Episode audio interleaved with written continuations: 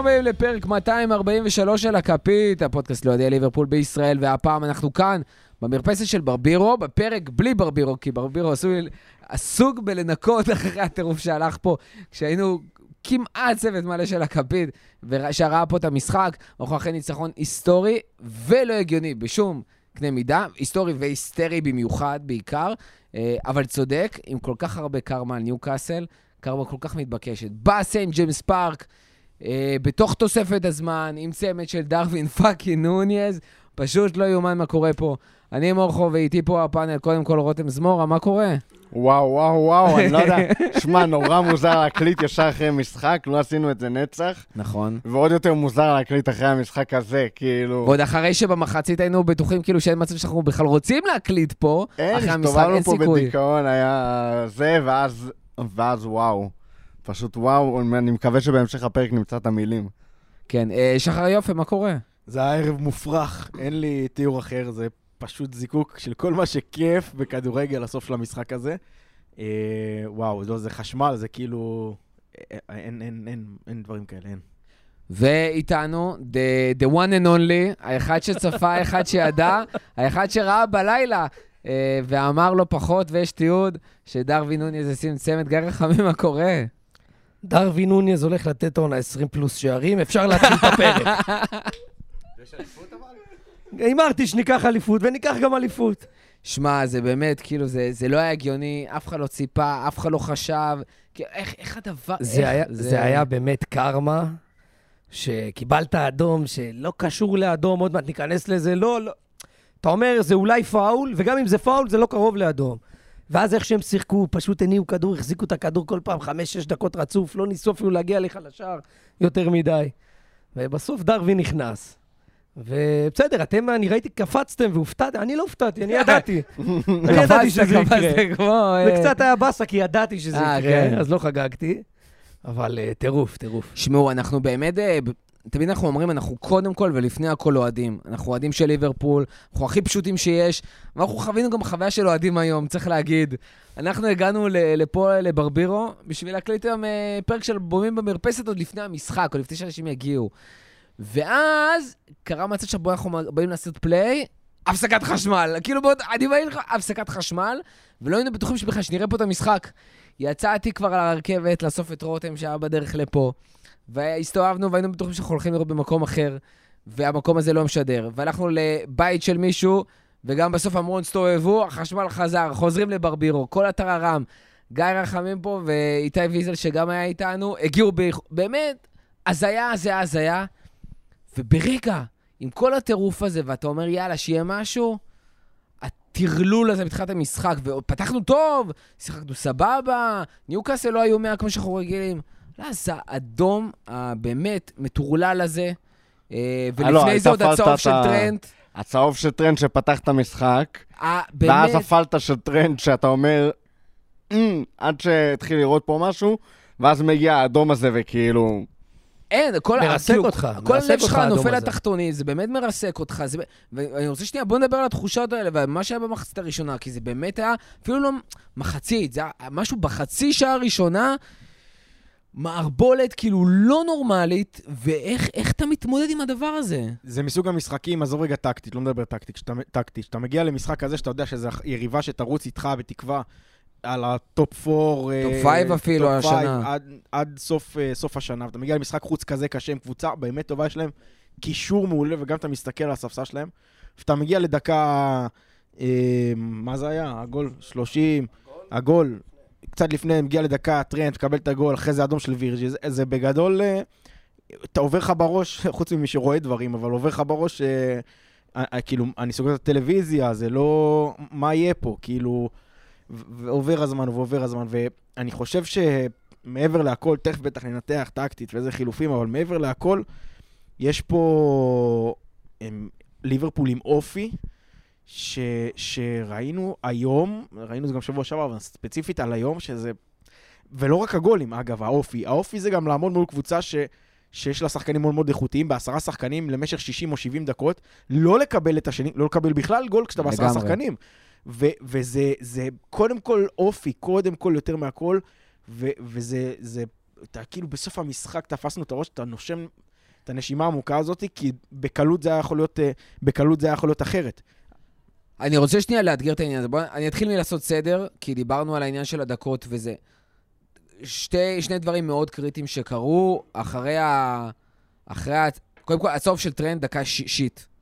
תחילת המשחק, לא תוך כמה המציאות, דקות, לא מחויב המציאות הדבר הזה. באמת, מה שגורדון עשה שם, אה, לטוב ול... רע, רע, רע, רע, רע, רע, רע, באמת, זה פשוט שחקן שכל מה שהוא עושה זה לבוא להטריל ולשגע ו...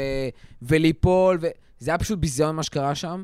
דקה 25, אותו אנטוני גורדון שם את ה-1-0, ושלוש דקות לאחר מכן, לפני דקה 30 אפילו. עוד פעם מתפרצת, עוד פעם שם עם אנטוני גורדון, כאילו עם ההתקפה שהייתה, ווירג'יל אה, סופג אדום ישיר, שצריך להגיד, לפני זה היה כרטיס אחד שיצא לטרנט. זה לא שיצאו כרטיסים, זה לא שזה. אה, כשהטענה שם זה בעצם שווירג'יל עשה עבירה על השחקן, אה, שזה היה כבר לכאורה אחד על אחד מול השוער, שחקן אחרון. אה, למרות שכשאתה רואה בשידור החוזר, זה באמת שחקן אחרון ברמת החצי מטר.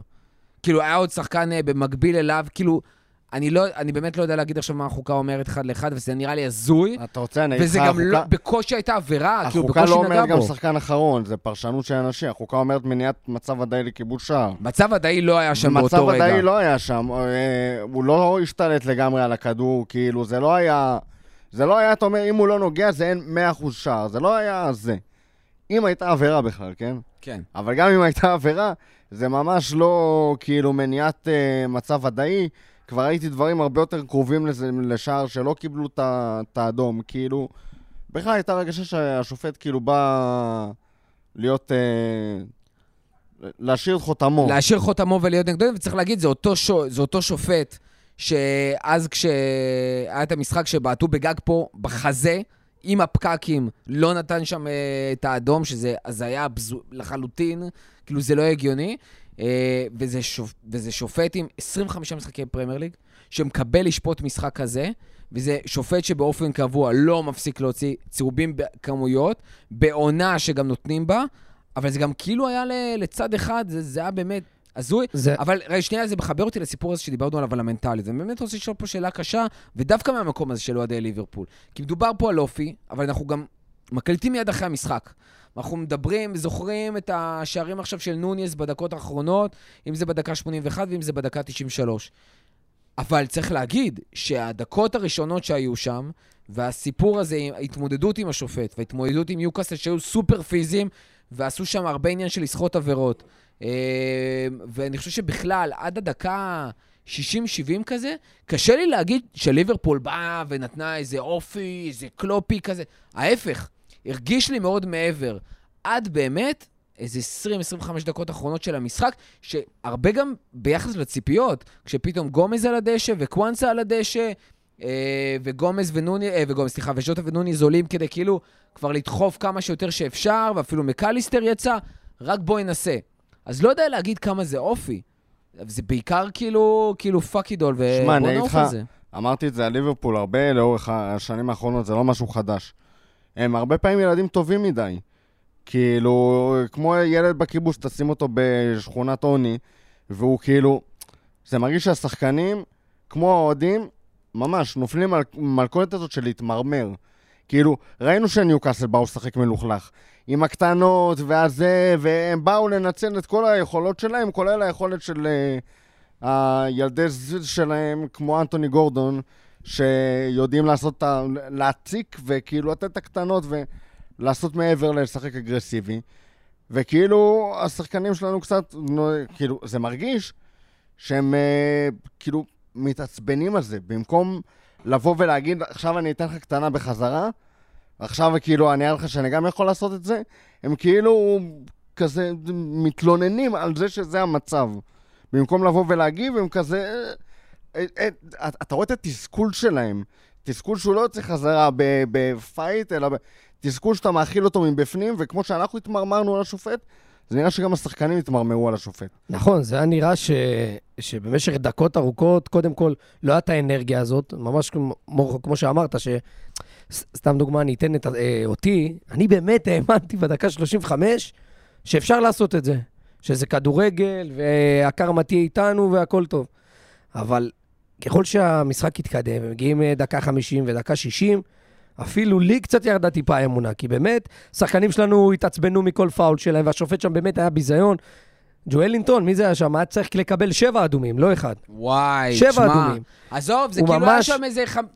שש, שבע עבירות, וטונאלי, שכאילו נכון. אתה אומר, איך עדיין לא צהוב, איך עדיין לא צהוב, איך עדיין לא צהוב, זה לא הגיוני. נכון, אז אני... עכשיו, זה היה גם זה, וגם השחקנים שלנו ש... זה לא היה נראה שהם באמת האמינו כל המשחק. ככה נכון. מבחינתי. היה פה משהו אחר, היה פה משהו כאילו... כאילו אלוהי הכדורגל כזה, שבאו ואמרו, יאללה, אתם מנצחים, והנה דרווין, הוא ישים את הצמד הזה, והוא יעלה מהספסל, והוא זה שיכבוש. זה לא היה משהו שהקבוצה שלה והשחקנים שלנו האמינו יותר מדי, ושמת לב שמדקה 35, כולם רצים וכולם מתפרעים, וכולם אומרים, אנחנו ניקח את המשחק הזה. זה היה משהו אחר לדעתי. אני חושב ש... עוד, layer לכל הסיפור הזה, זה משהו שליווה אותנו כל המשחק, לטוב ולרע. זה... אני אחזור שנייה לפרק ה... לפרקים האחרונים. הכישרון הזה של סובוסליי ומקליסטר, זה פשוט פתאום משהו ש... שנותן לך boost לכל מה שאנחנו מדברים ומספרים עליו וקוראים לו אופי, כי זה Game Changer. זה פשוט Game Changer פתאום, וגם כשהוציאו את אנדו, והם היו צריכים לשחק סוג של double six כזה, כשאנחנו בעשרה שחקנים, היכולת שלהם כפיבוטים להעיף כדורים, והיכולת של סובוסליי פתאום לעשות את הקרנות האלה, של כל קרן נראית מסוכנת, ולהוציא כדורים קדימה, זה פשוט עולם אחר לגמרי, ואני חושב שגם הכי קיצוני לי לראות, זה, זה סאלח, שעם כל הדיבורים עכשיו על סעודיה, וכל מה שהוא נתן לנו, והעונות המטורפות שלו, וכל הכישרון והמספרים שהוא יודע, וגם היום, הנה, עם כל הזה, הוא נתן את הבישול שלו. אבל, כאילו, יש להם פתאום את הרבה יותר רגעי קסם, שהם לא רק רגעים קסומים.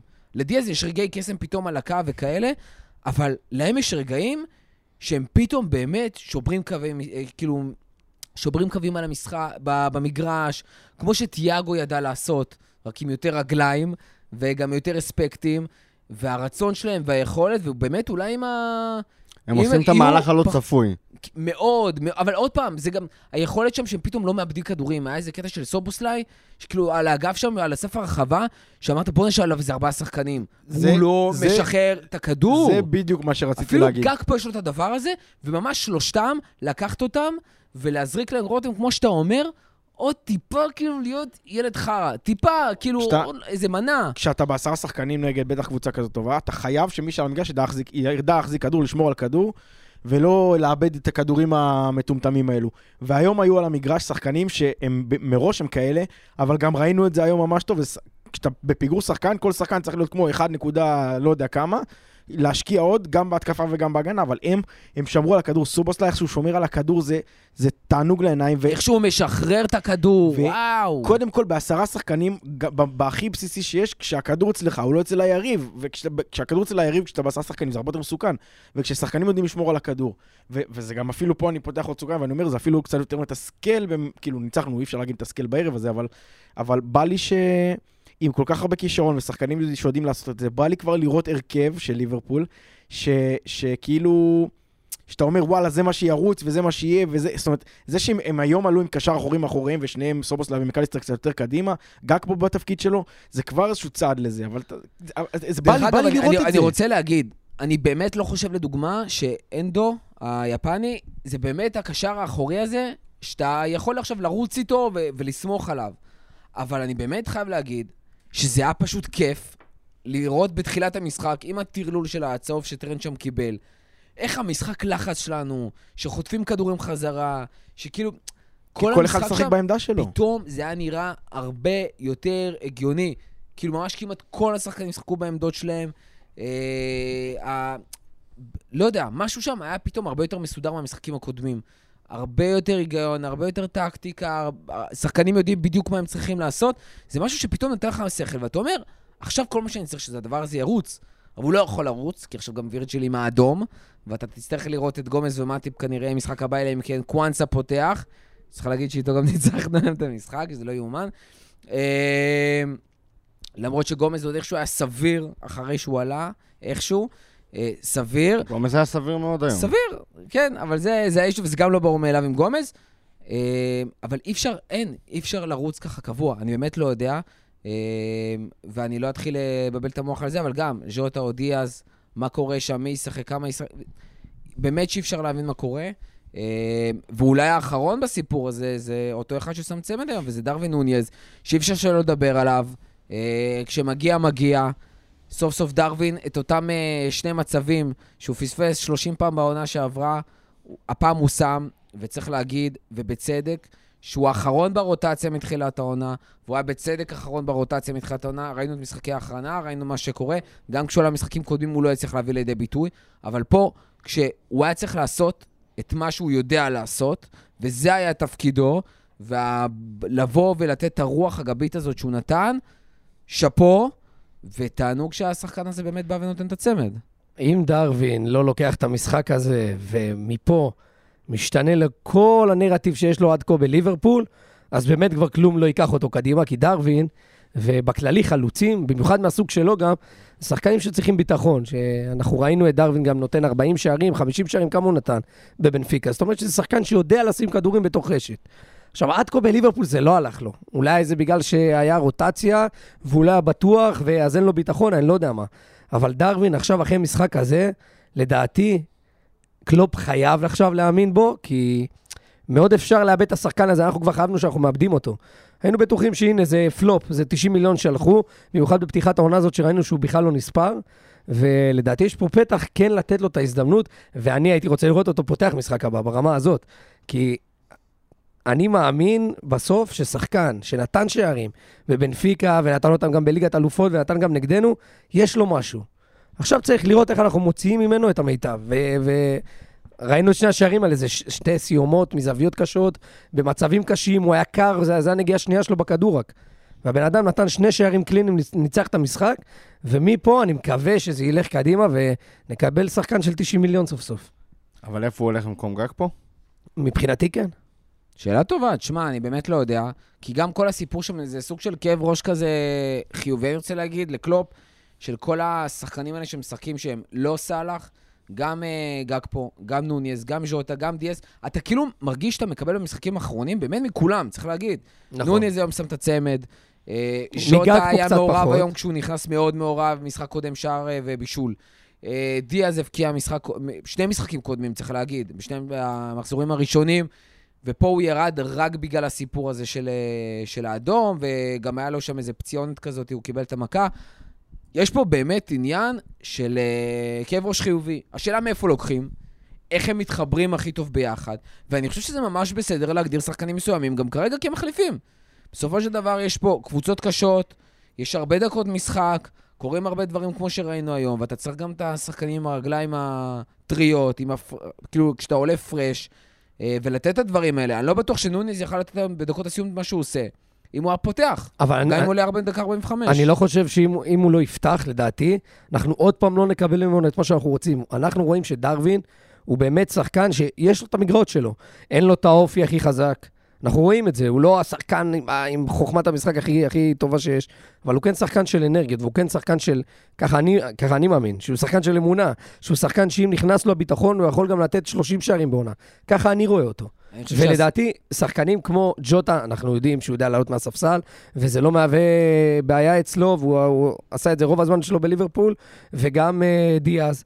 לדעתי זה גם שחקן שלא יעשה בלאגן, או זה לא יפגע בו יותר מדי אם הוא לא יפתח. ויש לך פה הזדמנות לנסות את דרווין, ולראות אולי אנחנו מקבלים ממנו את מה שרצינו. כי כבר, כבר, כבר חייבנו שלא. אני חושב שבהרבה מאוד סיטואציות הייתי מסכים איתך. אני חושב שלליברפול אין כרגע את האפשרות לפתוח ולנהל משחק 60 דקות ראשונות עם חלוץ כמו דרווין, מהסיבה הפשוטה שאנחנו כרגע לא באמת מסוגלים להחזיק אה, בכדור בפוזיישן נורמלי כמו שהיינו רוצים. בכל מצב אחר, וכמו שסיטי משחקים דרך אגב, וגם אהלנד רוב המשחקים כמעט לא נוגע בכדור, וזה בסדר. אבל יש קבוצה שלמה שיודעת להחזיק בכדור, יש הרבה יציבות מאחוריו. מאחורי נוניז אין את זה, ואני חושב שראינו את זה גם עונה שעברה. כשאין יציבות בקבוצה, אין יציבות במערך, אין יציבות בשחקנים מאחוריו, גם דרווין מתוסכל. כשאין שחקנים שיודעים בדיוק מתי למסור לו, כשאין שחקנים שיודעים לחטוף את הכדורים, והוא צריך יותר מדי לרדת אחורה ולעשות הגנה, קשה לו, הוא גם לא שחקן שיורד, יודע לרדת אחורה ולבנות משחק, וזה אחד הדברים שמתסכלים אנשים כשז'וטה משחק חלוץ. אז גם כשדרווין זה עוד יותר קשה בתוך הסיפור הזה. זה ממש, באמת, אה, בשבילי זה ממש סבבה שהרווחנו פה איזה סופר סאב שאפשר דקה 60-65 להכניס אותו, והוא, הוא, אם הוא בא חד ככה, כמו שהוא בא היום, זה גול כל משחק שהוא נכנס, למה אם הוא ממצבים כאלה עושה גולים. אה, וזה גם נשק ממש ממש טוב, שאתה צריך, כשאולי קצת פחות הולך בתוכנית משחק המקורית, להכניס את החלוץ, שהוא חלוץ, כמו שאמרת, שהוא לא עושה את הדברים שגג פה עושה, או כשסאלח משחק חלוץ. אחד מהם. אתה יודע גם מה עוד הבעיה עם נוניז? שקשה לו להתראיין אחרי משחקים. שהוא צריך וואי את, אה, וואי, איזה צחוקים. אליסון אה, לידו בתור מראיין, זה גם לא פשוט. מתרגם, הוא עומד מתרגם לו את השאלות. שהוא באמת היה פה... אבל הוא top אה, banter. אה? הוא top banter. הוא top banter. אני רוצה לדבר שנייה על שני שחקנים, וזה באמת, הזכרנו אותם קודם, וזה הסיפור הזה של, אה, של טרנט ושל אה, וירג'יל. שבמקרה, שני שחקנים שב... אפשר רגע לעצור? כן. להודות למישהו? וואי, לאליסון? איך עד עכשיו. לא צריך אמרנו להודות את זה? לאליסון כי טוב. כן. חשוב. אני כל, כל פעם שאנחנו עוברים שחקנים, אני תוהה מתי הגיע אליסון, אז הנה, ואמרתי, הנה. עכשיו הגיע תור אליסון. כן, דבר. שוער הכי טוב בעולם. שוער הכי טוב בעולם. הכי טוב בעולם. שמע, הצלה מטורפת מה זה, הזאת הצלה שהייתה לו שם של שם על הבעיטה- הקו. של הבעיטה. מהאוויר? כן. אם זה נכנס זה 2-0 זה נגמר 4 או 5, זה, זה בדיוק ההבדל. כאילו, זה, זה, מעבר ל... זה הצלה באמת, אבל זה גם הצלה שנותנת לך... כי אתה אומר, בואנה, אם הוא לקח את זה... אליסון עם הכל, הכל הוא עשה טוב. שבע הצלות היום במשחק. מטורף, באמת, היו שם כל כך הרבה דברים משוגעים. אה, לא נורמלי. אה, דרך אגב, ארבע מתוכם אה, מכדורים בתוך הרחבה, כאילו, אפילו לא... אה, מבחוץ. הבעיטה מהאוויר זה... אני, אני לא זוכר הצלה כזאת, אני אומר את האמת. כאילו, לא רק של ליברפול. זה הצלה מטורפת. רואים בזווית מאחורי השער באיזה מהירות הכדור הגיע למסגרת. אה, איך הוא לקח את זה? זה... אני באמת, זה... זה... זה אין דברים כאלה, זה הצלה... רציתי לדבר על וירג'יל ו- וטרנט. עכשיו, יש איתם את הסיפור של הכרטיסים שהיה היום, אבל מעבר לכרטיסים ומעבר לזה שהם שחקני ההגנה והבעייתיות שהייתה שם, צריך גם לזכור. זה הקפטן ווייס קפטן של ליברפול. אני חושב שיש פה אולי, יכול להיות שיש פה משהו סמלי בכל הסיפור הזה, שהם גם מהשחקנים הפחות מאוזנים כרגע בקבוצה. והשאלה אם זה באמת דברים שמשפיעים. קבוצה שעם כמה שיש לנו ביקורת ומוצדקת על השיפוט, אה, זה קבוצה שכבר משחק שני ברצף מקבלת האדום, שמאוד מאוד מתקשה עם הסיפור הזה. מה זה עזוב, זה אדום אחד לא היה כאילו בוודאות. אני, בוטל, אני מסכים רשמית. איתך, אני אומר, אני אומר. לא, אבל הוא לא, בגדול הוא לא התקיים. נכון, אבל עם זאת, אתה מרגיש שיש משהו, גם המשחק הראשון הזה מול צ'לסי, שאתה חצי שעה ונעלמת. וגם המשחק הזה שבוע שעבר, שגם אדום, לא אדום, גם לא ברור מה קרה שם, אה, וגם במשחק הזה. ו- ול- ועם זאת, יש לך את הסיפור הזה באמת של האופי עד הסוף, שצריך לזכור שווירג'יל לא היה על הדשא בקאמבק היום. האם יש שם עניין של, האם הם באמת יכולים להחזיק את ליברפול, to lead from the back, מה שנקרא, אה, להיות השני המנהיגים העיקריים בקבוצה הזאת? שמע, האמת שמי שהרגיש כקפטן על המגרש היום זה אליוט מהרגע שהוא עלה. אם אתה מחפש מישהו שהנהיג והוביל את הקאמבק הזה ברוחו, אה, לא, לא דיברנו עליו, וואו, אליוט היה ענק. הוא כאילו, נתן שם. ב- איך שדרווין נכנס, הוא נתן לו כדור גדול שהיה חייב להיגמר בשער. כן, שדרווין אז- השתלט עד אז כמו- קיללנו את. אבל uh, בנקודה הזאת אני חושב ש... שאנחנו לא רואים פה איזה בעיה של קפטן מבחינת וירג'יל, לדעתי לפחות.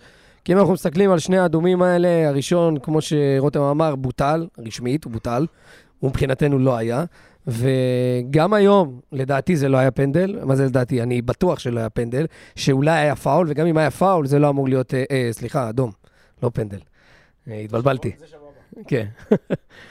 ואז הנקודה שלי היא שמבחינת וירג'יל, אני לא רואה דאגה מבחינת אה, להנהיג את הקבוצה, אבל אם אנחנו מסתכלים על, על טרנט, שאני חושב שבאופן שלו הוא לא קפטן, ואני חושב שהרבה פה יסכימו איתי, שיש לנו שחקנים אחרים, סתם דוגמה כמו רובו, שהוא הרבה יותר מתאים להיות קפטן. אני לא, אני לא רואה את ההבדל בין טרנט לרובו בקטע הזה. לא, אני, אני דווקא רואה הרבה. טרנט הוא הרבה פחות אמוציונלי והרבה פחות אה, נמצא במשחק מבחינת אנרגיות מאשר רובו. ולדעתי זה חומר שיותר מתאים לקפטן מאשר טרנט. טרנט הוא יותר שחקן אנמי ויותר שחקן ש, שזורם עם המשחק. ככה אני רואה את זה. שמע, זה, זה קצת אה, אולי פוגעני כלפי מי שנמצא בקבוצה מאיזו בחינה? של אה, אה, ותק, אוקיי. אבל הייתי שם את הסרט על אלקסיס. אני גם חשבתי על זה. כמו מדיסון בטוטנאם. אני גם חשבתי על זה, אבל uh, הוא באמת, כאילו, הוא רק עכשיו הגיע, זה לא יכול לקרות. אבל מבחינת חומר של, אה, של שמע, אין מה שחקן, לעשות, אין פה... הוא נראה אחד שיכול להיות קפטן. היה לך את אה, אנדרסון ופביניו, שהם היו מאוד אה, קפטנים כאלה, שמע, וירג'ל מנהיג מאחורה, אבל הוא, הוא כאילו... זה אולי קצת uh, לעשות overthinking בכלל לקפטן, כאילו זה, זה משנה משהו. קפטן ב fantasy משנה הרבה יותר. תראה את ברונו פרננדס. אבל uh, זה בכלל הזיה שהוא ברונו, קפטן. ברונו פרננדס זה הדוגמה המושלמת למי לא צריך להיות קפטן. Uh, אבל כן, כאילו שיהיה... שיהיה את המישהו הזה, שיהיה קצת פחות אה, באמת מושפע, אני אגיד, מהאמוציות במשחק, ויהיה לו את הסנטר שלו. כאילו וירג'יל גם כן, בתקופה האחרונה אתה מרגיש מאוד את התסכול, וכאילו, אתה רואה את התסכול ב- בשפת גוף. קשה, קשה להתעלם מזה. מהעצבים שלו, מזה שדברים כנראה לא הולכים בדיוק כמו שהם אה, היו פעם, וזה, וטרנט ורובו בכלל, כאילו, שניהם אה, fuse קצר. ואז מי שחר, סאלח זה הכי לא לתת לו קפטן. לטרנט הוא- יש fuse קצר? לא סאלח. עושה את שלו.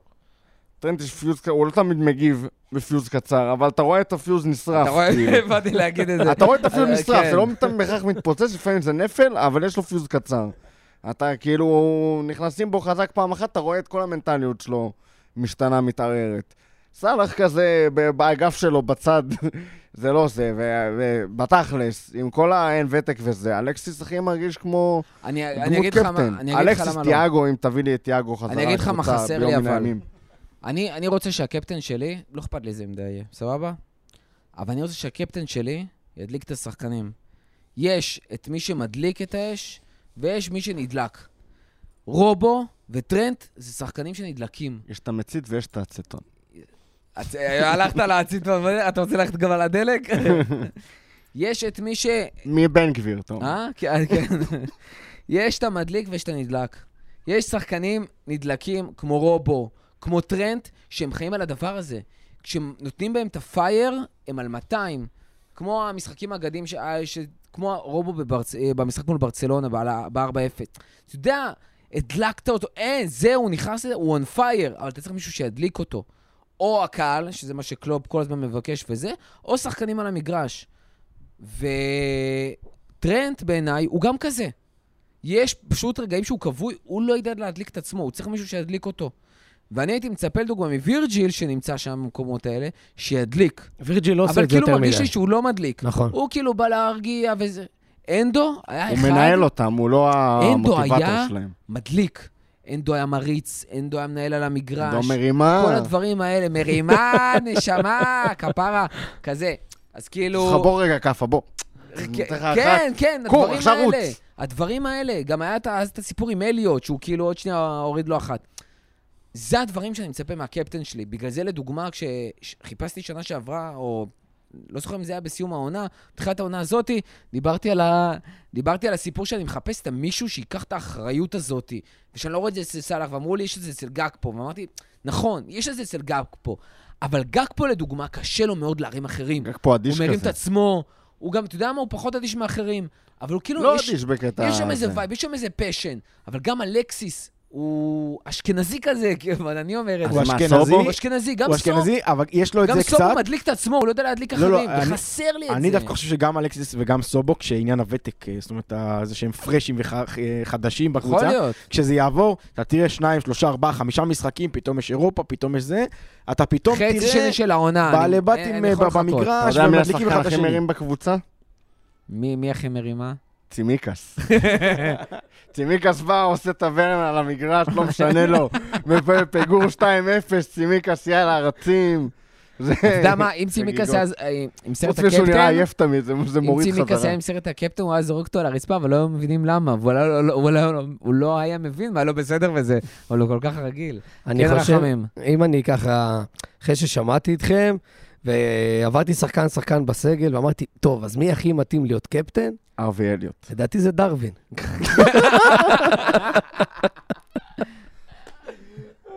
חמומוח, מה שנקרא. אנחנו נשמע עכשיו מרחמים על דרווין, שנים קדימה, לא משנה מה יקרה איתו. וואו, תשמעו, באמת, כאילו, אתה רואה, אומרים לדרווין, זהו, עכשיו יש לך סרט קפטן, אתה יכול לדבר עם השופט. אתה רואה, העבירה הראשונה שעושים על ה- על דרווין, דרווין בא השופט, איכו דה פוטה. מה, על מה אדום? אמרו לי, אני יכול לדבר איתך. וואו. אמ, לא, לא, אני, אני חייב, בואו, אנחנו חייבים אה, כזה חצי שעה לתוך הפרק. אני, אני רוצה כאילו להמשיך לווילה, אבל אני לא יכול. אנחנו חייבים עוד פעם לדבר על הצמד שערים הזה של נוניז, אה, שבאמת, רותם זרק ארווי אליוט, שזה כאילו, נתן שם את הבישול לבישול, אני חושב שפעמיים בשני השערים. ז'וטה, שער אחד שם, נתן באמת המסירה הזאת שעברה דרך השחקן של ניוקאסל, אה, והגיע לדרווין, סאלח בשני, ולפעמים הכדורגל הפשוט הזה, זה כל מה שאנחנו צריכים, ה drive לדחוף קדימה, זה כל מה שצריך, זה pure football, זה כדורגל, באמת שלא צריך להסתבך לפעמים, והנה, אפשר לעשות את זה. זה- חד משמעית, וגם אני חושב. אתה יודע, אני לא הייתי אומר להגיד זה מה שאמרו להם לפני שהם נכנסו וכזה, אני לא, לא שם, לא הביאו להם פתק? אבל לא, אבל הם כולם, כל מי שציינת פה שעשה את הדברים האלה, זה מחליפים. והם נכנסו והם הם שיחקו את הכדורגל הפשוט הזה, והם כולם נדבקו בזה, פתאום סובו נותן את הפס כמו שצריך, וכולם נדבקו בזה, ולפעמים, בייחוד שאתה בחיסרון מספרי, אתה עושה את הדברים הכי פשוטים שיש, וזה עבד. ההתקפה שז'וטה מכניס כדור לסאלח פנימה, זה התקפה בכמה, שלוש-ארבע מסירות, שכל אחד מסר לאן שהוא היה צריך, וזהו, כאילו, אפילו לא מתייחס לגולים, שזה היה ניצול מצבים 100 מ-100, אבל, אבל זה, זה גם החילופים היו בינגו היום, זה פשוט כל אחד מהם עשה את מה שהוא היה צריך לעשות. זה ממש שמע, ככה. אתה אתה רוצה שאני אביא לך את זווית הפסימי? הפסימי? פסימי? עשרה שחקנים, הם לא יודעים מה לעשות. אז הם עושים מה שהם... אה, אבל הם עושים את זה גם עם 11. מה לא שמרגישים. לא, אז אולי עם 11 אומרים להם לא טוב מה לעשות. לא, אני חושב, ואז, אה, ואז זה לא עובד. אני חושב שמבחינת החילוף, הוא היה בדיוק במקום, כי אנחנו פה ישבנו וראינו כולנו, והרבה התחילו לזרוק, יאללה, צריך להכניס את דרווין. כי במשחק הזה, שאתה גם לא נוגע בכדור, וגם אין את האנרגיות האלה ואין את הלחץ, סאלח, כמה שאני אוהב אותו, הוא לא באמת לוחץ, הוא עושה כאילו הוא לוחץ, וזה היה ברור שדרווין חייב להיכנס. כי השערים שלך לא יבואו מכדורגל יותר מדי. אתה לא יכולת לפתח משחק עם איך שהמשחק התפתח. אתה צריך סוכן כאוס. ודרווין סוכן כאוס. ודרווין הוא כזה, ודרווין זה אחד שפתאום הוא רץ, נותן ספרינט, והכדור אצלו, והוא משחרר בעיטה וזה גול. שזה, שזה משהו שגג פה לא יכול לעשות, ואני באיזשהו שלב גם אמרתי, תכניס את דרווין אפילו על חשבון סאלח, לא אכפת לי, רק תביא דרווין, כי הוא ישים צמד, והוא שם צמד. אבל אני חושב שזה היה ברור שבמשחק הזה ובסיטואציה שנוצרה, דרווין הוא זה שמתאים להיות שם בשפיץ, כי הגול שלך יגיע משום מקום, והגיעו שני גולים משום מקום. הוא כנראה באיזה מתפרצת. שיצטרך לרוץ בה מהר מהר מהר. תשמע, רק, רק ככה חסר לי שפה באמת יצא מחוץ לרחבה ויגע ביד, וזהו, זה... חוץ מזה, זה בכללי. משחקים נגדם בדקות הסיום זה לא לסגור את הטלוויזיה לפני. כן, היה גם... אה, קרווליו זה גם היה בחוץ? קרווליו, אוריגי, כן. לא חסר, יש כל. כל משחקים כאלה שדקה 90 דפק. זה כל פעם 2-1 כזה. הנה, אוריגי ה-3-2, לא? אבל Mhm. כן, אבל כן, זה... כל פעם לדפוק אותם בדקה האחרונה זה תמיד תענוג. מה-. יותר כיף? מה שעשינו על הראש של אה, רישרליסון, וואו! או מה שעשינו על הראש של אנטוני גורדון אני, והשופט? אני חייב להזכיר, זה- אני זה- חייב להגיד שזה מאוד מאוד דומה לי, כאילו, נכון. וואו. אבל, וואו, אבל מאוד. פה, פה היום יש את הדבר הזה שאתה כאילו הרגשנו מההתחלה שהשיפוט היה באמת אה, לא זה, וזה לעשות דבר כזה שאתה משחק באמת נגד קבוצה ושופט שדופק אותך לאורך כל המשחק, אז, אז באמת זה, זה כאילו גם רישרלסון זה היה רגע מטורף, אבל זה לא פחות, אם לא יותר, שאתה, היום שחקנו נגד, חלק מהמשחק נגד 12 שחקנים, כאילו זה היה באמת... אה, שמע, זה גם קטע גם לראות ההבדל. זאת אומרת, ניוקאסל, היה שלב שהם פשוט התחילו להוריד את הקשרים, התחילו להוריד את השחקנים, אמרו, בוא נעשה, לא יודע, בוא נשמור על התוצאה, או whatever, נכניס קצת פרשים. בזמן של ליברפול, באמת, מכניסה שחקן התקפי אחרי שחקן התקפי אחרי שחקן התקפי, ו- ועוד זה שהכניסה שני שחקני הגנה בתוך המחליפים האלה, אבל באמת בראייה של איך אנחנו דוחפים קדימה, איך אנחנו יוצאים, וכמות המתפרצות שהייתה שם וזה, וממש היה נראה שניוקאסל מאבדים את הקישור, שזה מטורף, כי מחצית ראשונה הם היו צריכים לסיים עם fucking ארבעה. הם החזיקו את המשחק מדהים, הם החזיקו את הקישור מדהים, הם שיחקו מול עשרה שחקנים, וזה לא שעשינו איזשהו בונקר, מיליון מצבים, והם פשוט לא הצליחו לגמור את זה. כשצריך לפרגן, אה, אז מפרגנים, וגם כשצריך לבקר, אגב, כשקלופ עושה החלטות וחילופים שהם הזויים אה, וניהול משחק שהוא דופק אותנו, אז אנחנו אומרים את זה. אני, היום זה, זה, זה ניהול משחק, זה שחמט, כאילו, מה שהוא עשה. ללכת פתאום להכניס שחקנים התקפיים, שאתה בעשרה שחקנים, וזה זה, זה שחמט, ולהמשיך לשחק את הדבר הזה, לדחוף את זה קדימה במקום להסתגר את הבונקר, זה, זה וואו, כאילו... שמע, ו- הרבה זמן לא ראיתי חילופים של קלופ, שאשכרה השתנה משהו במשחק. בדרך כלל אתה, כאילו, אתה מצפה לאיזה חילופים, אתה גם מקבל אותם, הרבה פעמים, אבל כאילו בסופו של דבר קורה מה שקורה, מה שקרה לפני זה, רק עם, אה, עם רגליים קצת יותר פרשיות, אבל זה אותן תבניות, אותו הכל, ובאמת, כאילו, באמת, קודם, אה, הרווי אליוט באמת היה... אין לי כמות הסופ- הסופרלטיבים שיש לי על הדקות שלו, הוא פשוט עשה את המרכז קישור וכל זה, כשזה השחקן שאמור להיות עכשיו המחליף של, אה, של סובוסליי. נכון. איפה אתה מכניס אותו? איפה אתה מכניס? זה פשוט לחכות לגביעים ולאירופה, כאילו, ברמה כזאת. אני א', חושב... אתה יכול לתת לסאלח קצת לנוח. לא, אתה לא יכול. אתה לא. באמת יכול. אתה לא תן לו. לנוח. מה אתה גם- תפספס? גם ארווי לא טוב. אלא אם כן אתה שם את סובוסליי באגף, זה אני יכול לקבל. ארווי לא יכול לא, להיות לא, שחקן לא באגף. ארווי באגף, התכוונתי סובוסליי באגף. באגף. ו- כן, ברור. זה אין לי בעיה. אני תן מאוהב תן בהונגרי לי עוד. משהו כזה. עכשיו, בנוגע לקלופ, אני חייב ו- ולא להגיד... חייב לנוח יותר מדי, יכול להיות גם לנוח דקה 70, כשעשה את שלו כבר. כן, התחלנו לראות את נכון. זה. הייתי שמח לראות את הארווי נכנס למקום של סובוסליי, וסובוסליי זז אה, ימינה לאגף. יכול להיות מאוד מאוד מעניין. עכשיו, בנוגע ל- למה שעשה כאן קלופ מבחינת ניהול המשחק, אני חושב שזה ההבדל ביני לבין קלופ. כי, כי אני פה במחצית ישבתי ואמרתי, יאללה, אנחנו הולכים לנצח את המשחק הזה, שיכניס עכשיו אה, דרווין, ו... והוא. ינצח את המשחק. לא. אבל אני, בגישה שלי, זה היה לעב- לעלות למחצית באטרף ו- ולנסות לעשות את זה. וקלופ ממש ממש, לדעתי, הרדים את ניוקאסל. בזה שהקבוצה, שוב, הקבוצה שלנו לא לחצה. היינו בפיגור, אמנם אנחנו בעשרה שחקנים, אבל בראייה שלי, של אוהד, אני אומר, אין מה להפסיד, בואו תתחילו ללחוץ, מקסימום נקבל את השני, או נשווה את המשחק. וקלופ, זה היה נראה שזה ממש הוראה שלו, כאילו אמר במחצית, תקשיבו, אנחנו מרגיעים את המשחק עד דקה שיש- 70, ורק מדקה 70 הוא התחיל לעשות את החילופים ההתקפיים האלה, וניסה לשלוח את השחקנים קצת ללחוץ, דרווין רץ שם אה, ו- ו- ולחץ, וגם אה, ז'וטה, וזה היה פשוט שחמט של קלופ לאדי האו. ניוקאסל נרדמה לגמרי, הם הניעו את הכדור מדקה 30 עד דקה 70. היו להם כמה מצבים מסוכנים. כן, לא, אין בעיה, אבל כל התקפה שלהם לקחה הרבה זמן, והם ממש שיחקו לאט, וממש כאילו אדי האו אמר להם, תקשיבו, אנחנו לוקחים את המשחק הזה, מנצחים 1-0 והולכים הביתה. וקלופ פה ממש הרדים אותם, ואז נתן את הטוויסט הזה שהעלה את כל שחקני התקפה, שזה מה שניצח את המשחק. בואו נדבר על המשחק הבא, אסטון וילה. אה, משחק כל כך לא פשוט, בלי וירג'יל. בלי וירג'יל, עם גומז ומטי מאחורה, כשיש שם את אה, דיאבי וווטקינס וווטקינס. ברחבה. באמת, זה הולך להיות לא, לא פשוט בכלל. אה, ראינו גם היום וילה מאוד מאוד מאומנת במשחק, ה, במשחק המגניב, ו, ובכלל זה נראה שהם, למרות שזה היה ברנלי, זה נראה שהם מאוד מתייצבים שם.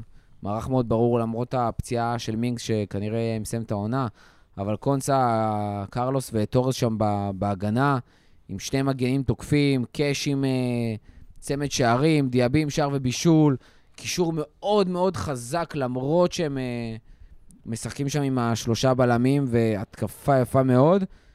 מאוד טריקים, וזה גם קטע, הם פתחו את העונה במשחק ראשון מזעזע, ומאז, הופ, שני משחקים שהם פשוט נראים פנטסטיים. אה, אם אני לא טועה, משחק באנפילד שבוע, כן. כן, נכון? ל- אני רוצה להגיד מצד אחד, לפ- לפחות זה, מצד שני, כבר לא מרגיש כאילו, גם עוד מעונה שעברה, וגם העונה המשחק שהיה, לא מרגיש שאנחנו כאילו איזה סופר ביתיים באנפילד. אה, לא, אז, אז אני אחלק את מה שבא להגיד לשניים. אחד, דווקא ממה שסיימת. אה, אם כבר לבוא לאנפילד, ממש בעוד כמה ימים, זאת אומרת, בעוד- שבוע, שקרה. זה אחרי היום, ואני מאמין בזה ש... שיש לך עוד שבוע, כן? בסדר, עדיין, זה, זה, יש לזה... עונה שעברה, כל פעם שהיה לנו איזה ניצחון בסטייל הזה, נפלנו מחזור אחר כך. נכון. כן, אבל התשובה השנייה שלי זה שבשני משחקים האחרונים, שדווקא ראיתי את שני המשחקים של וילה, גם, גם מה שהיה היום שהם ניצחו וגם את הניצחון הקודם שלהם, ראיתי ממש את כל המשחק. הם אחת הקבוצות שהכי מרשימות אותי בפרמייר ליג עד היום, להוציא את המשחק הראשון. הם באמת משחקים כדורגל טוב, הם באמת משחקים כדורגל שהוא יכול להיות, אה, יכול להקשות עלינו. אה, בא לי להגיד שמזל שאנחנו באים אחרי ניצחון עם הרוח הגבית, כי זה, אתה יודע, במחצית עמדנו פה ואמרנו, מה, רגע, 4 מ-9, ויום ראשון וילה, משחק קשה, ואז אתה לא מנצח את וילה, זה כבר 4 מ-12 או 5 מ-12, ואתה אומר, רבאק, זה כבר כאילו... שמע, יש לך רצף, יש לך וולפס, וווסטהאם וטוטנאם. וברייטון. בדיוק, וטוטנאם וברייטון באופק. אמ, בגלל זה הניצחון היום הוא סופר סופר חשוב, יהיה קשה, אנחנו עדיין, לטעמי, אני מקווה שננצח את הדבר הזה, אבל, אה, אבל אה, זה יהיה לא פשוט בכלל. הייתי מעדיף יריבה קצת יותר אה, קלה מאסטון וילה אחרי היום. רותם? שמע, קודם כל, אה, אה, אנפילד, אנפילד זה אנפילד. גם עונה שעברה היית שם עם אה, הפסד אחד כל העונה ו-13 ניצחונות. אה, משחק שאנחנו צריכים לנצח, באנפילד. גם אם אתה... דרך אגב, משחק גם אחרון אם לפני אתה כאילו הפגרת קבוצת נבחרות. מקום, כן. גם מי שלא חושב שזה קבוצת מקום אה, top 4, אז עדיין אסטון וילה בבית, עם כל זה שהקבוצה נראית טוב, וכאילו, קבוצה נראית טוב, אצטדיון 60 אלף איש, ברמינגהם, טירוף, הם יהיו סופר צפופים, הם יבואו בבית עם האנרגיות שלהם, יצאו במתפרצות על, ה- על הפרצוף שלך. לא, זה באנפילד. זה באנפילד. אה, באנפילד, סליחה, סליחה, סליחה. סליחה. ערבבתי כבר את כל הסיפור הזה. אה, אבל זה באמת קבוצה קשה, זה, זה, אני חושב שזה באמת הסוס השחור של העונה הזאת בפרמייר ליג. שמע, ווטקינס, אה, ועוד בהיעדר אה, וירג'יל, אה, זה באמת משהו מעורר דאגה. אבל אה, יש לך קבוצת כדורגל לא פחות טובה מאסטון וילה. זאת אומרת, עם כל הביקורת שיש על כן רכש, לא רכש, אה, זה, אני, זה לא משחק שאני חושב שאנחנו צריכים לבוא אליו ב... אה, כאילו... גישה של אה, וואו, איזה פחד אסטון וילה, עם אני- כל כמה שהקבוצה נראית טוב. אני חושב שאנחנו, ש... אני חייב להגיד שאני מתבאס מאוד לשמוע אתכם פה מדברים על המשחק הזה. כי בסופו של דבר, אסטון וילה אותם. טוב, אסטון וילה נראית טוב, אין בעיה, היא אחלה קבוצה, אבל אנחנו ליברפול ואנחנו באנפילד, ואם המטרות שלנו, אתם חושבים ש... שזה top 4, אז אם אנחנו רוצים top 4, אני לא מבין איך אנחנו בכלל באים למשחק כזה בחששות. איך אנחנו, איך אנחנו באים למשחק באנפילד נגד אסטון וילה, לא נגד סיטי, שאנחנו אומרים, רגע, מה יהיה? גם בלי וירג'יל וגם שווטקינס נראה טוב, זה אנפילד, ואם אתה לא. מנצח, אם אתה לא מנצח משחק כזה, אתה לא יכול בכלל לחשוב על top 4. זה, זה, זה, לא, זה זה אין ה basic, זה. ה basic לנצח משחק. כזה. זה משחק ואנחנו קבוצת כדורגל הרבה. יותר טובה מאסטון וילה. זה משחק שחייבים לנצח, זה משחק שאפשר לנצח, זה משחק שצריך לבוא אליו בקטע של אנחנו מנצחים את המשחק הזה, ועם זאת, זה הולך להיות משחק מאוד לא ח- פשוט. חד משמעית. משחק שמאוד משמעותי, איך אנחנו יוצאים לפגרה, כי כבר היה לנו את הסיפורים האלה גם, עונה קודמת, ואנחנו מכירים את זה גם מלפני. איך שאתה יוצא לפגרה זה סופר משמעותי גם לאיך אתה- שאתה חוזר מהפגרה הזאת, אתה חייב לצאת עם אוויר, וגם יש הבדל זה עצום. גם דיכאון לאוהדים ל- לצאת לפגרה עם... אה, גם, גם, גם, וזה גם, תשמעו, לצאת עם 10 נקודות מ-12, אחרי ארבעה משחקים, לפגרת נבחרות, אחרי פתיחת העונה זה הקודמת. שהייתה רעה. לא רק זה, קודם כל, אנחנו, אני חושב שאנחנו כבר חמש נקודות יותר ממה שהיה לנו אחרי שלושה נכון. משחקים בעונה הקודמת. אבל במקביל של המשחקים אתה על אותו דבר. אה, כאילו זה ב- כבר ב- אה, יותר מדי אה, משחק. סטטיסטיקות. בסדר, אבל יש משמעות מטורפת ל, ל, לאנרגיה הזאת של תחילת עונה, אה, ששניים אה, מתוכם בכלל לא היו בבית, ואנחנו תכף יוצאים לרצף של... ושני אה, משחקים קשים בחוץ. של- שלושה מתוך ארבעה המשחקים הבאים הם בחוץ, אז זה גם משמעותי. ואנחנו צריכים לזכור שעוד פעם, זו קבוצה שאנחנו באים ואומרים, לא עשתה מספיק רכש, לא עשתה רפרש מספיק טוב, חשבנו שצריכים לעבור ארבעה קשרים, הגיעו שלושה, וזה בזמן שגם הלכו שני קשרים. אז כאילו, שחקני ההגנה שחשבנו שצריכים להגיע, לא הגיעו. אז כל הסיפור הזה הוא באמת מאוד tricky. עושים את זה כאילו חצי דרך, צריך להגיד, נשארו עוד ארבעה ימים לסוף חלון ההעברות. אולי יביאו לנו איזה אני משהו. באמת לא יודע, קשה לי לראות משהו באופק, למרות שעד עכשיו הכל היה חוץ ממקליסטר הפתעות, לטוב ולרע, גם כאלה שהגיעו וגם כאלה שלא. אה, זה יכול להגיע out of nowhere, יכול להיות שזה יהיה משמעות, למשחק הזה תהיה איזושהי משמעות, למשחקים הבאים תהיה איזושהי משמעות, למצב בליגה תהיה משמעות, אה, לפה או לשם, אבל זה סימן שאלה מאוד מאוד גדול, וניצחון במשחק הזה הוא מאוד מאוד משמעותי, בלי קשר לאם אנחנו צריכים או יכולים לנצח את המשחק הזה. גם תוכיח שהיום לא היה מקרי. אה? תוכיח שהיום לא היה מקרי. אני חושב שכל השחקנים, ברור להם שהניצחון היום היה מקרי עם כל הסיפור שקרה שם. כי אי אפשר להגיד שאת המשחק הזה ניצחת כש... עם איך שהגעת מהבית. לא ניצחת אותו טקטית מהבית, לא ניצחת אותו עם היכולת של לא עם השחקנים איך שלך שהגעת בכדורגל. מהבית, אבל שזה לא פלוק כזה, סטייל אה, מה שעברה. שהיה לנו שנה שעברה. כל פעם הבאת איזה ניצחון מטורף כזה, דקה 90, או 7-0, או 7-0, או 9-0. נכון, היה שם גם כן, זה היה באותו זה, על אה, בורנמוט. ומשחק אחרי זה אתה אומר כאילו, ברוכים השבים למציאות, אבל- קבוצת כדורגל לא כל כך טובה. וזה המטרה, שזה לא... המטרה היא שזה לא יקרה הפעם, כי זה שזה הניצחון מקרי, אם דרווין כובש צמד, זה כבר מקרי.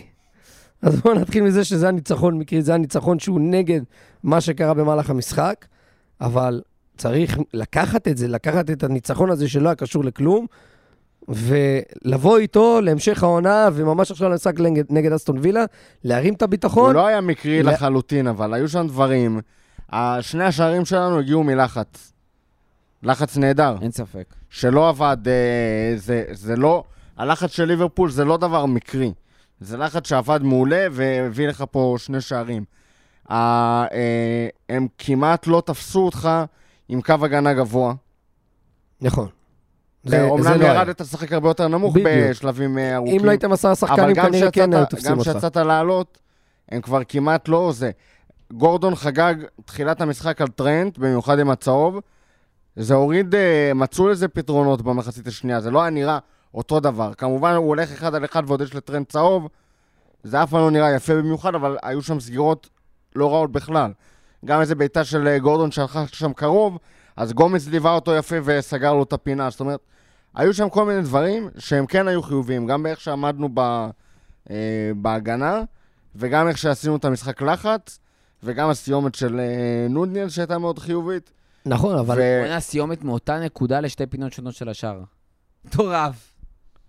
אני חושב שאתה, אני מבין מה אתה אומר. היו אלמנטים במשחק שגם שיפרנו אותם תוך כדי משחק, וגם כמו שאני אמרתי, עם המהלכים של קלופ, עם מה שהוא עשה עם החילופים. אז שיבואו ובטיימינג לי. שהדברים האלה אבל- שדיברתי עליהם הם לא קשקוש ביצים וקרה במקרה, לא, אלא אבל- שזה באמת כמשהו שאנחנו מטמיעים בשיטה. אבל למרות זאת, זה כן הניצחון מקרי. ולא צריך, אני חושב שלא צריך להתבייש לבוא ולומר את זה. והמטרה היא לקחת את הניצחון המקרי הזה, את השלוש נקודות בונוס האלה כביכול שקיבלת אחרי מה שקרה בתחילת ולנתב המשחק. את האנרגיות, לא עוד בדיוק, ניצחון, שהוא לא ולנתב מקרי. אותם לניצחון נגד אסטון וילה, משחק לא קל, אבל באנפילד, לפני פגרת נבחרות, זה הדבר היחיד שחייב לקרות, כי אני לא רואה סרט אחר חוץ מלנצח את המשחק הזה. לא רואה שום סרט אחר, כי אם לא, שוב, אל תסתכל על ה top 4 בכלל. מסכים לגמרי. משהו אחרון לסיום? לפני שאנחנו סוגרים את הפרק? קודם כל מוות לפנטזי. הוא... אני עם אה, גוסטו חילוף שני, שלא ייכנס. שלא עלה, ואצלי גוסטו... ו- חיוב- והוא דוגי, הוא. דוג'י, או דוג'ימון אה, חילוף שלישי, שגם כן לא זה. יש לי קבוצה מגעילה, וזה אחרי שעשיתי ויילד, לא יאומן. ויש לי קבוצה מגעילה שאני מסתכל עליה, אני נחרד, לא נגעתי בה, עשתה איזה 63 נקודות במחזור המגעיל הזה. עם מקום שני בליגה של הפאנליסטים של הכפית, יש מצב שגם עקפתי את סער ואני מקום ראשון עם הקבוצה המגעילה הזאת אתה עכשיו. רוצה לנחש מי במקום הראשון של הכפית? לא סער. מישהו... לא סער, מישהו שאתה מכיר. גולני? לא. במקום הראשון של הכפית מעודכן אה, דרך אה, Live FPL שמעדכנים בלייב, כולל החילופים שצריכים להיות נקודות בונוסים וזה. במקום הראשון יונתן אה, או-אה. שמפציץ לתחילת העונה, טוטל של אה, 218 נקודות, 67 נקודות המחזור. במקום השני, דין רוזנפלד, אה, שכבר עם 207 נקודות ועם 79 נקודות המחזור, שזה יפה מאוד מאוד מאוד מאוד. הזה? הוא גם עם אה, אה, דוג'ימון וגם עם אה, גוסטו? אני תכף אבדוק לך. אה, דביריאן פולסקי במקום השלישי, במקום הרביעי מאיר פאר, במקום החמישי אמיר קולה, במקום השישי סער כהן. אה, נשלים בשביל האנשים שלא יבכו, עומר שפר במקום השישי, מיכאל אריאב במקום השמיני, במקום התשיעי עמית פרס, וסליחה, במקום התשיעי גיא, אה, רגע, המאמי, ובמקום ה... לא, עשירי, לא יודע, נוצר פה איזה בלאגן מוזר כזה, אבל כנראה זה איזה העשרה מקום בובי. זמורה? או, אני לא רוצה לדעת, רגע, אני צריך לחפש אותו חזק. אה, יש פה הרבה לחפש, אבל בואו נבדוק את הפנליסטים של הכפית, אה, למי שמאוד אני מעוניינים. מ- מחזור אה, בכי רע, באמת, אוסף של החלטות שערורייתיות, אבל אה, בסדר, ביום כזה הפנטזי מתגמד. תשמע, באמת אי אפשר לדעת אה, אם מה שקורה זה עונה, תכף זה גם יתעדכן לנו. אה, במקום הראשון סער כהן, במקום השני בובי זמורה, במקום השלישי, אנוכי, שדפק קפיצה במחזור הזה, עם 66 נקודות, עם גוסטו שכן עלה מהספסל. עם גבריאל שזה. אה, והקבוצה השנייה שלך במקום הרביעי, יש לציין.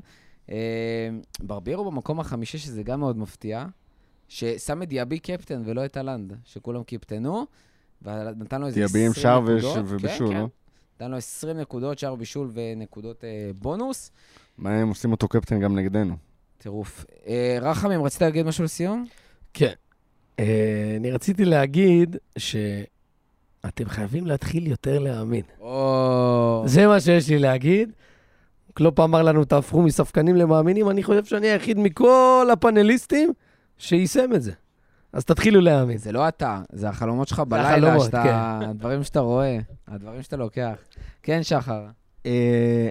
הבנו וגילינו ונזכרנו היום איזה דבר משוגע זה יכול להיות כדורגל, וואו. ואיזה כיף שהפעם זה, זה לטובתנו וזה לצד הנכון, כי לפעמים זה גם נופל לצד הלא נכון, אבל באמת, היום הרכבת הרים הזאת, שהיה משחק הזה, זה... משחק, לפני המשחק. כן, לפני המשחק. זה, זה, זה, זה כדורגל, ואני באמת, אני לא יכול לראות את החיוך מהפנים, ושרק אלה התחושות שיהיה לנו מהכדורגל. יאללה. אה, טוב, אז אנחנו נקפל פה, נגיד שוב תודה רבה לדרווין עם, עם הצמד המטורף הזה, אה, ותודה רבה לקלופ על החילופים, תודה רבה על אליוט עם מה שהוא נתן שם. הודו לאליסון כי טוב. הודו לאליסון. כי טוב, סאלח וז'וטה שיצרו שם את המצבים. אה, ונבלה השופט וכל התאחדות השופטים אה, באנגליה, ועל כל השיפוט המחפיר תמיד, אבל במיוחד העונה ובמיוחד במשחק. אה, ועד הפעם הבאה, את כל אותם שופטים לבטל.